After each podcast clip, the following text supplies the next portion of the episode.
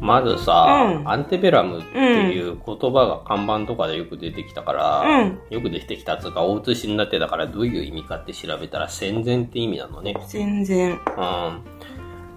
アメリカ的には南北戦争以前ってことで、うん。まあ黒人差別をうんね、あの、想起させる言葉みたい。うーん。うん。で、あの、アンテベラムミュージアムっていうかさ、うん。日光江戸村じゃないけど、アンテベラム村みたいなオリジナルテーマパークを、ああ。の、ダントン、大統領候補だっけ？大統領選になんか出馬してた人の名前、ダントンって、の、あの、私有地に、あの、作った、うん。あの、一応アンテ、アンテベラム戦前の南北戦争テーマパークっていう体なんだけれども、うん。その実は中に入っていったら、あの、白人至上主義で黒人差別のレイシストの人たちを集めて、あの、南北戦争時代のなんかヒエラルキーを忠実に再現して、うん。あの、黒人奴隷を、として、現実の黒人の人たちを集めてきて、うん。あの、なんだっけ、その、レイシストプレイをする、うん。奴隷プレイをするための、なんか、テーマパークになってたっていうね。うん、もう最初本当に何が起こってるのか分かんなくって、うんパッと目覚めたら現代のパートになってるじゃないですか、はい。えっと、ベロニカさんと、うん。だから過去の人とうん。現代の人が時空を超えてこう、うん。意識がつながっちゃった的な話なのかなって思ったんだよ。それはミスリードだよね。うん。最初に出てくる、あの、うん。夢の、ストーリーの中でも出てくるけど、ん。夢の中でうん。過去の因縁とか、ああいうのは繋がって、まだ残ってるみたいなうん。ことを言うもんだから、うん。てっきり過去の自分の血の繋がってるご先祖様かなんか知らんけど、と、あの、現実のベロニカさんのう因縁みたいなのが繋がってるんじゃないかっていう、うんミスリードさせることが、それの目ん、的だだったわけだね。よね。そう。なんでまあ、うんで、現実は、うんレイシストのごっこ遊びだったっていい大人が何やってんだって話だよね。だから、現実にも、うんあの、社会的に抑圧されて表には出してないけど、うんあの、レイシストは根強くいるし、うん今後もずっといるよっていう。もちろんそういう問題提起で自分たちは他にもいっぱいいると。これで終わりじゃないぞってうん。将軍が言ってたけどね。うん。将軍っていうか上院議員か。うん。ああ言ってたけれども。にしたって、あんな実際に客入れてるテーマパークの奥で やるっていう。まさに君がさっき言ったように日光江戸村の奥でさ、うん。やってるようなもんじゃないですか。あの、ベロニカが、あの、馬で脱走した時に、うん。あの、この入り口の近くにあったのは、うん。あの、何、老人形みたいなさ、うん。あの、南北戦争時代の、あの、なんだっけ、こういう人たちが働いていましたとか、戦戦争を再現したスタチューとかが飾ってあったんだけど、それがまるで動いて当時の、うん。あの、かのように、うん。あの、動くシーンがあったんだけどね、それはうんまあ、あの、イメージ、イメージイメー。ジだね、うん。タイムスリップしたのかと思ったもん、あれ見た瞬間に。ね。だから、そういう、うん、それはまあ演出というか、うんあれなんだけれども、うん。実際はそういうスタチューがあって、表向きはそういう南北スタチュー、あの南北戦争ミュージアムなんだけれども、あの、すごいもう危機迫る形相形相で、斧持って、うん。軍服着て、うん。馬乗って駆け抜けるっていうシーンは、あれは何か象徴してるような意味があるのかね。そういう人がいたんちゃうか？なんかその、南北戦争時代にうん女の人がなんか、そういう風に、そうなのかね。うん、ちょっとその後で調べないとわかんないな、それは。うんうんまあ、なんだろう、何も知らないで見た方がいいっていうんで、何も知らないで見に行ったけども、うんそのところで見事に堪能できたね。そこら辺の途中のびっくりというか。うん。うんあのーいきなりね、南北戦争時代の中に携帯電話が出てきて、うん何が起こってんだっていううんうんような驚きがね、うん。なんだろう、あそこの時点ではまだ本当に何が何だかわけがわかんなかったのも良かった。うん。ううん。ん、で、後でいろいろ評価してくる、あのー綿花取ってる時にさ、うん。せっかく取った綿花燃やしちゃってたそうのなんだよね。だから、ねうん、そう、収穫は目的じゃないから、うんうんもう5個が終わったら燃やしちゃってよかったのね。あれは大きなプランテーションでうん。奴隷プレイをしていましたっていう。笑いごっちゃないけども、ね、あまりのアホらしさというか、そんなくだらないことをやるのが自分の刺激心を満たすためにっていうところだと、あまりにもひどいシーンなんだけれども、現実に考えるとちょっとギャグっぽくて笑ってしまうよね。ギャグじゃないのかな？もう一回言って、どういうこと？うん？あの、壮大な人種差別ごっこ遊びがさ、うん、ギャグにならないのかな、アメリカだと。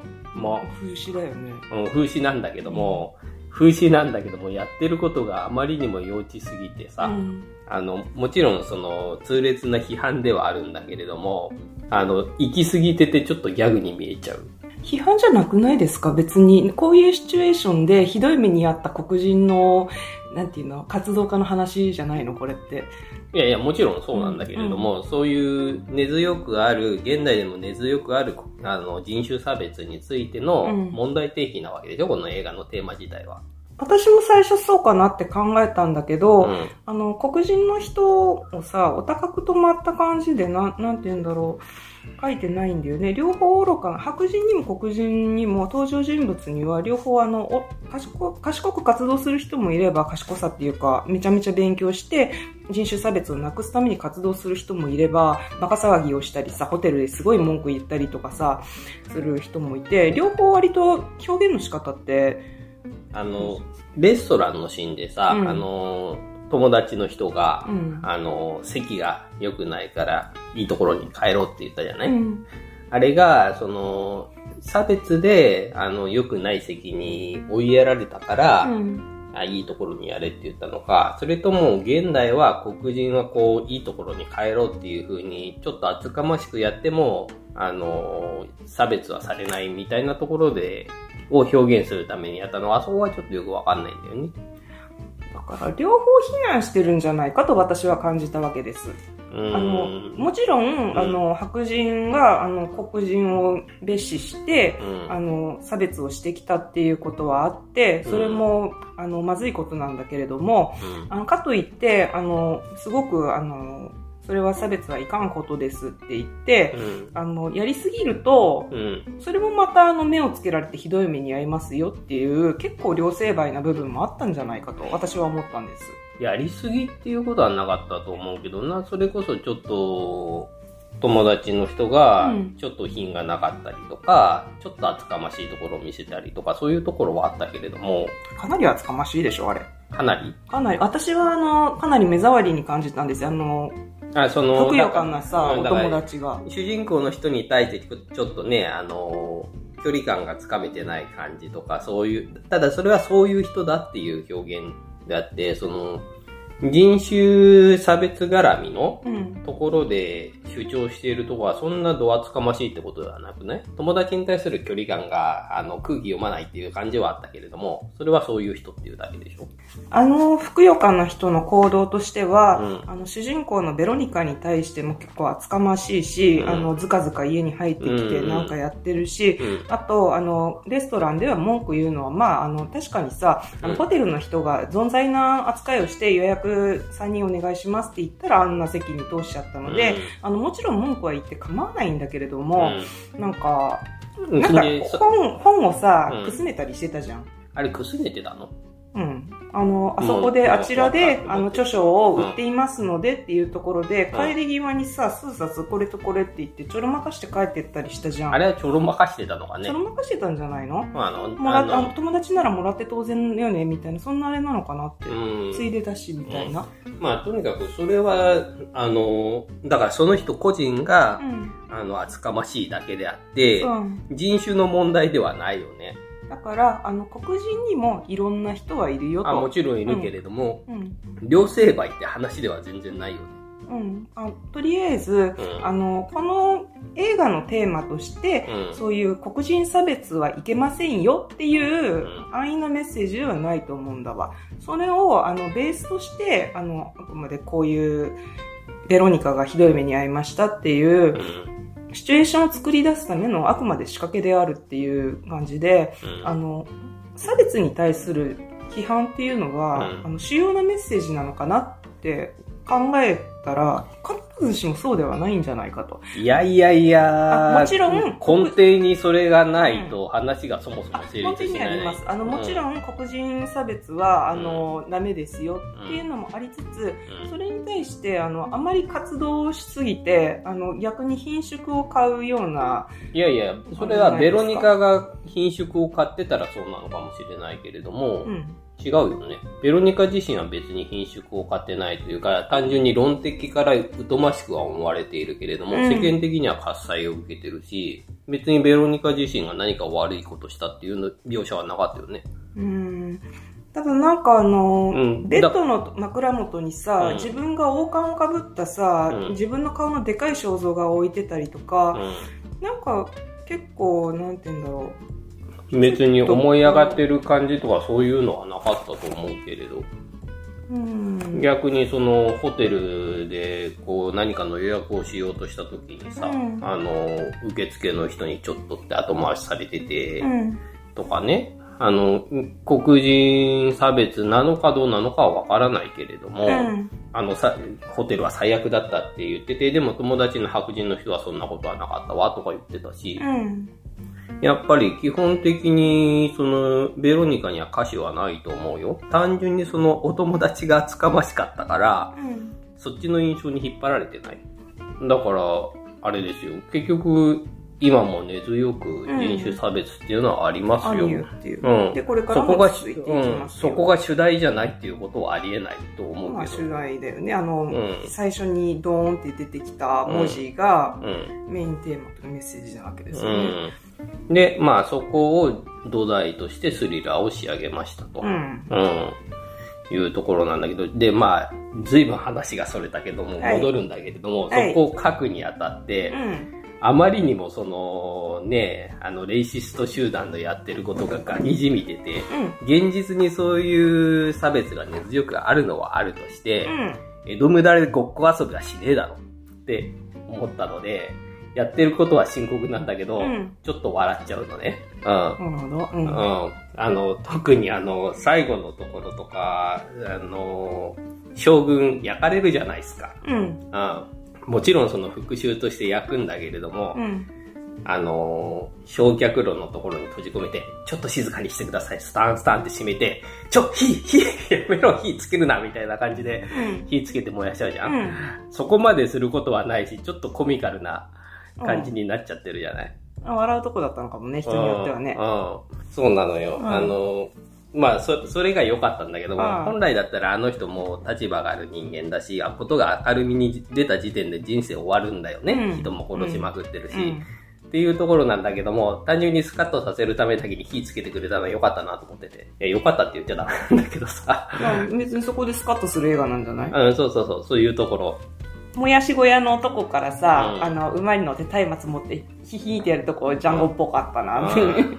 そう。で、満月と、あの、死体焼き小屋うん。が燃え上がるところで、うん。馬に松明持って、うん。ダーって言いながら走るところが、うん。そうなのよ。だから、その前半とかもそ相当陰惨なんだけれども、なぜかちょっと、ね、笑っちゃっていいのかっていうようなところが。あ不謹慎になっちゃうね。自分が、あの、そこで笑ったら、あの、いけないんじゃないかっていう、うん複雑な気持ちにさせられる。させられるね。ううんあの、最後の議員の娘、うんさらった実行犯の女いるじゃないですか。うん、いるいる。ああいつの首の紐をくくった状態で、うん。うん、置いていきゃいいのにさ、うん。馬に乗るとき紐持ってくじゃないうん。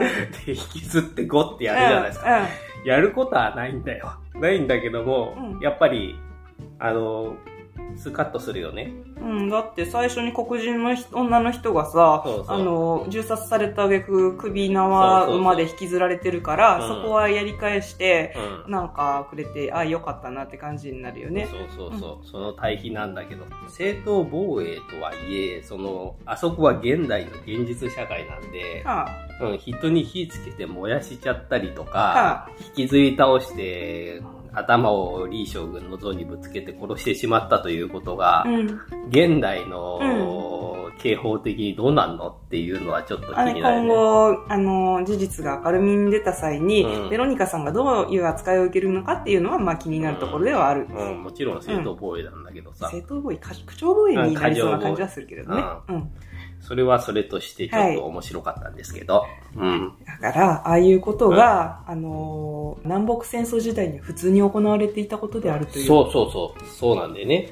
それを現代に持ってくることによって、より異様性がっていうか、南北戦争で普通に行われてたと思ってたから、なんとなく見れてた前半が、現代の出来事だっていう認識した途端により異様さを増すわけだよね。そう。うん。なんか現代の価値観で、うんあの、起こってることが、うん南北戦争時代に本当に行われているっていうことだったら、なんとなく受け入れられていたものが、うんスマホの登場によってそれが一気に瓦解してしまうんだよね。自分の受け手としての、現代ってなって、うんだから、あの、焼きごて当てられたりとかさ、そうそうそう。のあと新しく連れてこられた奴隷のうん皆さんがすごい混乱してて、これは一体何なんだって言ってたのね。うんそれに対して、ベロニカっていうか、あそこではエデンか。うん。が、今はちょっと受け入れるしかないみたいなことを言ってて説得してたっていうのも、うんあの、新人さんの混乱とかがすごくよくわかるんだよね、後からね。うん。それで、あの、妊娠してたっていう女の子が、うんあなたの顔知ってるわって何が指導者よ黙っていることがあれなのって、それはあの、活動家として、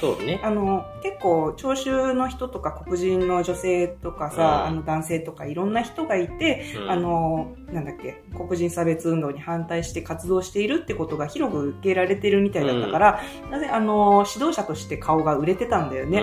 で、その辺で、あの、序盤だったから、うん。あの、え、なんで知ってるんだろうとか、うん。あの、謎を抱くんだけれどうん、も、うん、だから、時系列、いつの時代で何のあれなのか、てっきり南北戦争の時代の過去の記憶なのが、なんかオカルト的な、うんなんか夢のなんとかって言ってた、ホットヨガやってる時にさ、うん。あなたの夢の中でどうのこうの過去の何？ストレスとかなんとかかんとかってヒーリングもしてもらってるしさ、なんかどう、うん、過去の何かな悩みとか、うん。先祖の、なんて言うんだろう、そういう解決してない悩みとか、そういうのな、っていう風にさ、たびたび示唆されるから、うんてっきりそういうやつなのかなって思い込んでたところがそうねうまい仕掛けですよね。霊的スピリチュアルな何かそうそう。魂とかうん先祖の記憶とかそういうようなね。そう、ベロニカの顔、同じ顔のご先祖様が、南北戦争の時にコピド夢にあった記憶が、うんあのーあるので、夢から電話の音で、ね、目が覚めてもうん、腰に手を当てて、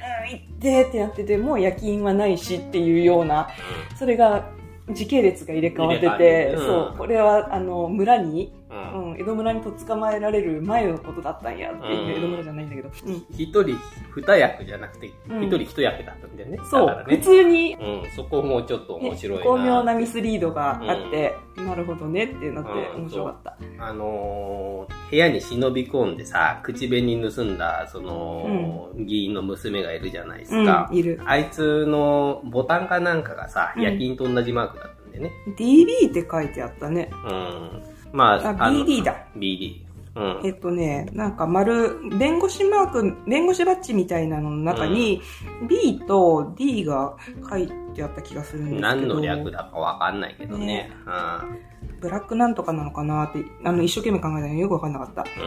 うん。で、あの、将軍自体が、えっと、その議員さん本人だよね。ロバートなんとか将軍の像っていうのが最後出てきたけど、でリー将軍ね。それは南北は、戦争のの英雄だよの像だよね、多分、ね。英雄っていうか南軍の指導者ね。うん。で、まあ負けたから英雄ではないのかな。でも像とか残ってるわけだしね。残ってるね。うんで、あのーごっこのさ、うんプレイスタイルとしてはさ、南軍の体だったじゃないですか。で、あの、北のワシントンの奴ら陥落したらよ、みたいな感じでめっちゃ将軍プレイしてたじゃん。あそこのもすごいめっちゃごっこで遊んでたんだな。そう。本気スタイルで。幼稚にも程があるな。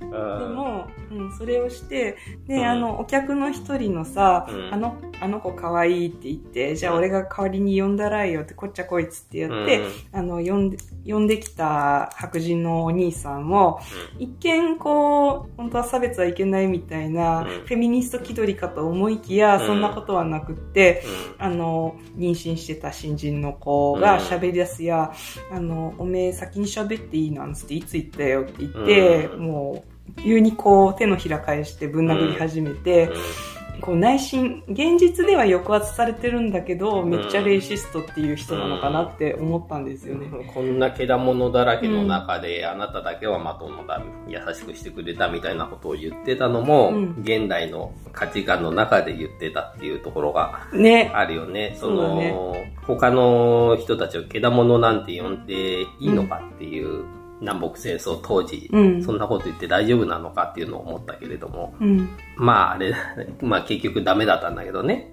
あの、若添校長は役に入り込みまくってたから。だから、なるほどねって、あの、うん。からくりが分かった後に、うんあの時あの人が言ってた言葉っていうのを思い返すと、あ、うん現代の価値観でうん。言ったら、南北戦争モードになっちゃってるうん。プレイヤーの皆さんからは、うんそれはひどい目に遭いますわいな、みたいな。うんそうね、その、最初の、お前の忠誠心を試すって言って名前を言えっていうのは、うん名前がなかなか言えないからさ。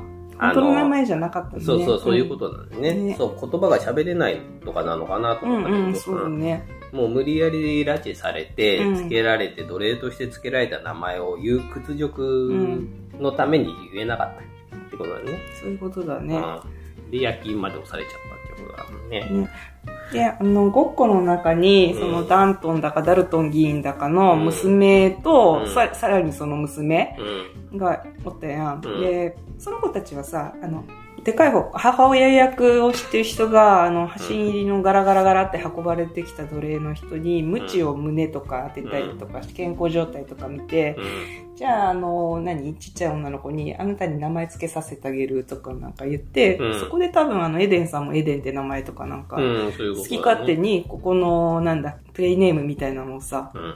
あの、やって、人権を剥奪するんだよね。うん とりあえず。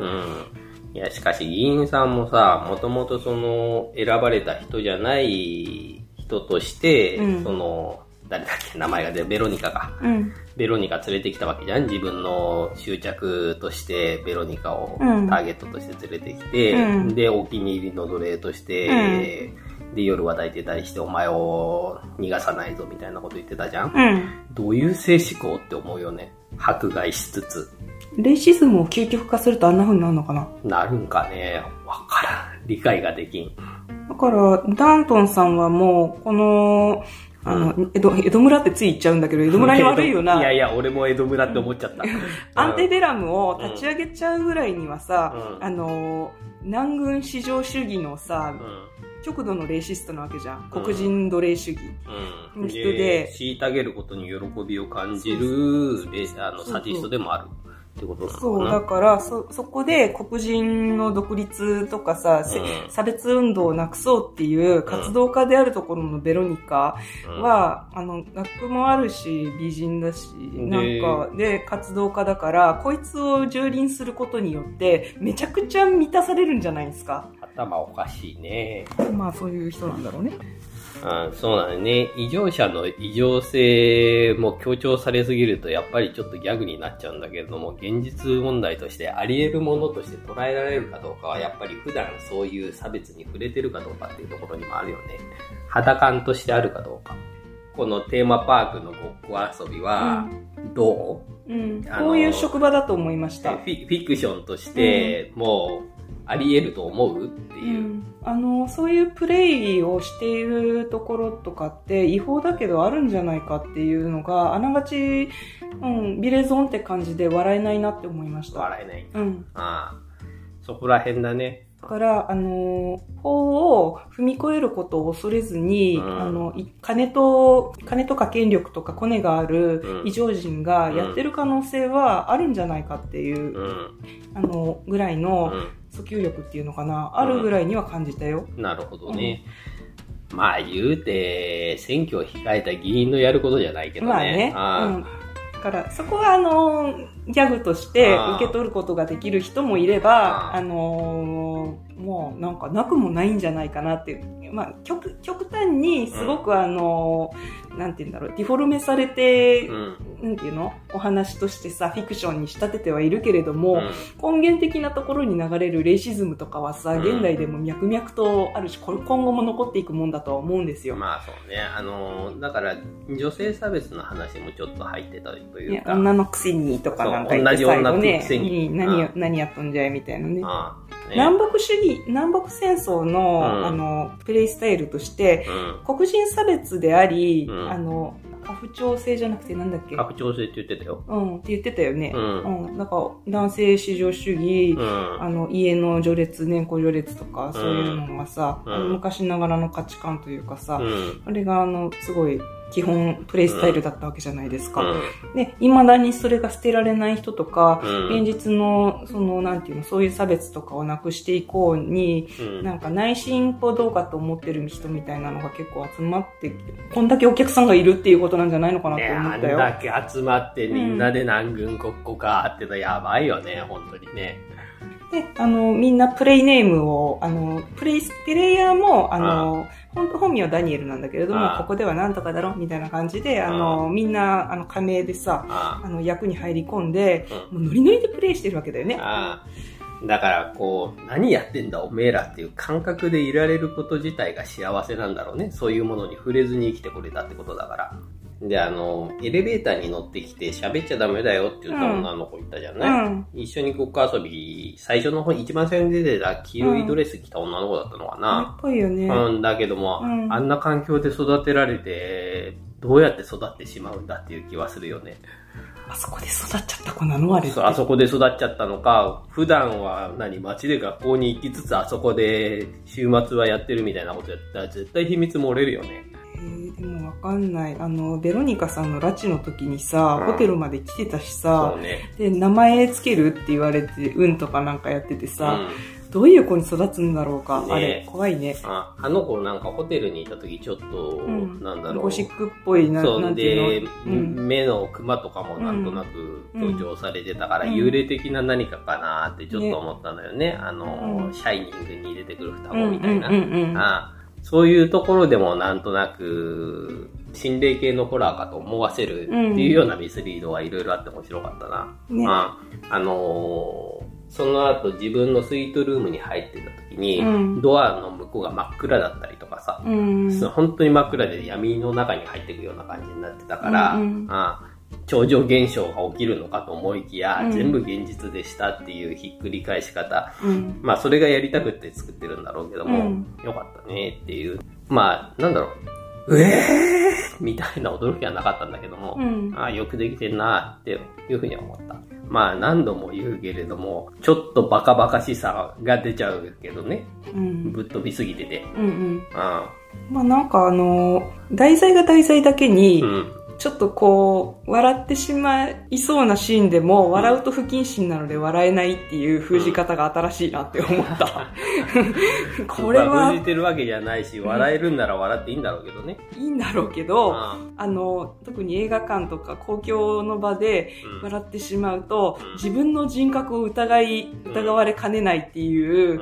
あの、社会的抑圧と恐怖を感じてしまって、笑いが封じられているっていう、なんか妙な気持ちになった。うん、なるほどね。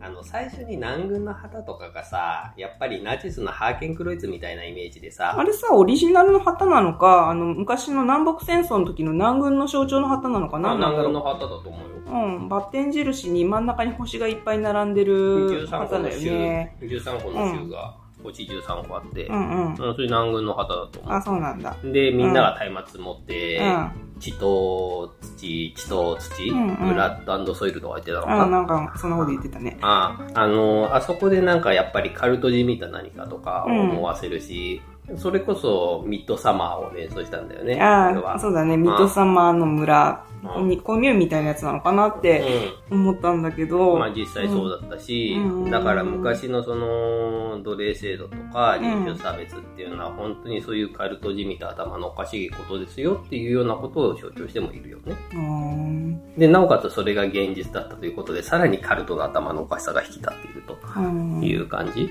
実際どうなんだろうね、その、現代における李将軍とか南軍の旗の扱いとかどういうことになってんだろうね。そしたら企業信頼が損なわれてみたいな。うん。ハーケンクロイツってそうじゃないですそうなんだか。よね。どういう扱いなんだろうね。うん。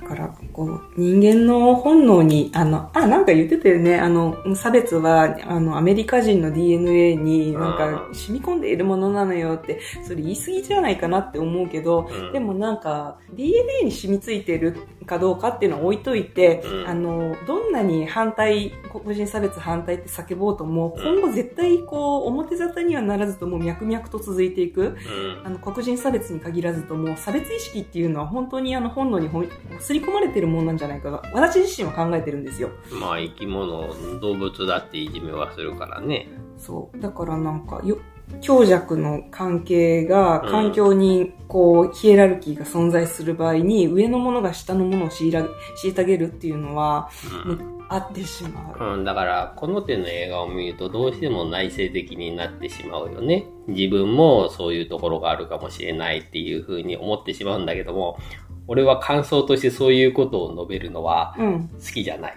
あ、な、なんでかっていうと、読書感想文の締めがそういう風になりがちだからって話なんだけど、なんかこう優等生っぽいことを言ってるようかのようなああのいいことを言ってる風な感じになってしまう。いいいことを言って締めなきゃいけない読書感想文が嫌いなので、ああ。私はこれを心に刻んで気をつけていこうと思うみたいな、そう定番の締め方があって、え。そういうのが嫌いなので、あんまり内省的なことを映画の感想としては言いたくないんだけども、どうしてもこういう差別とかをテーマに扱うとね、自分もそういう側面とかを持っているっていうところをまざまざと見せられちゃうから、うん言わざるを得ないよね。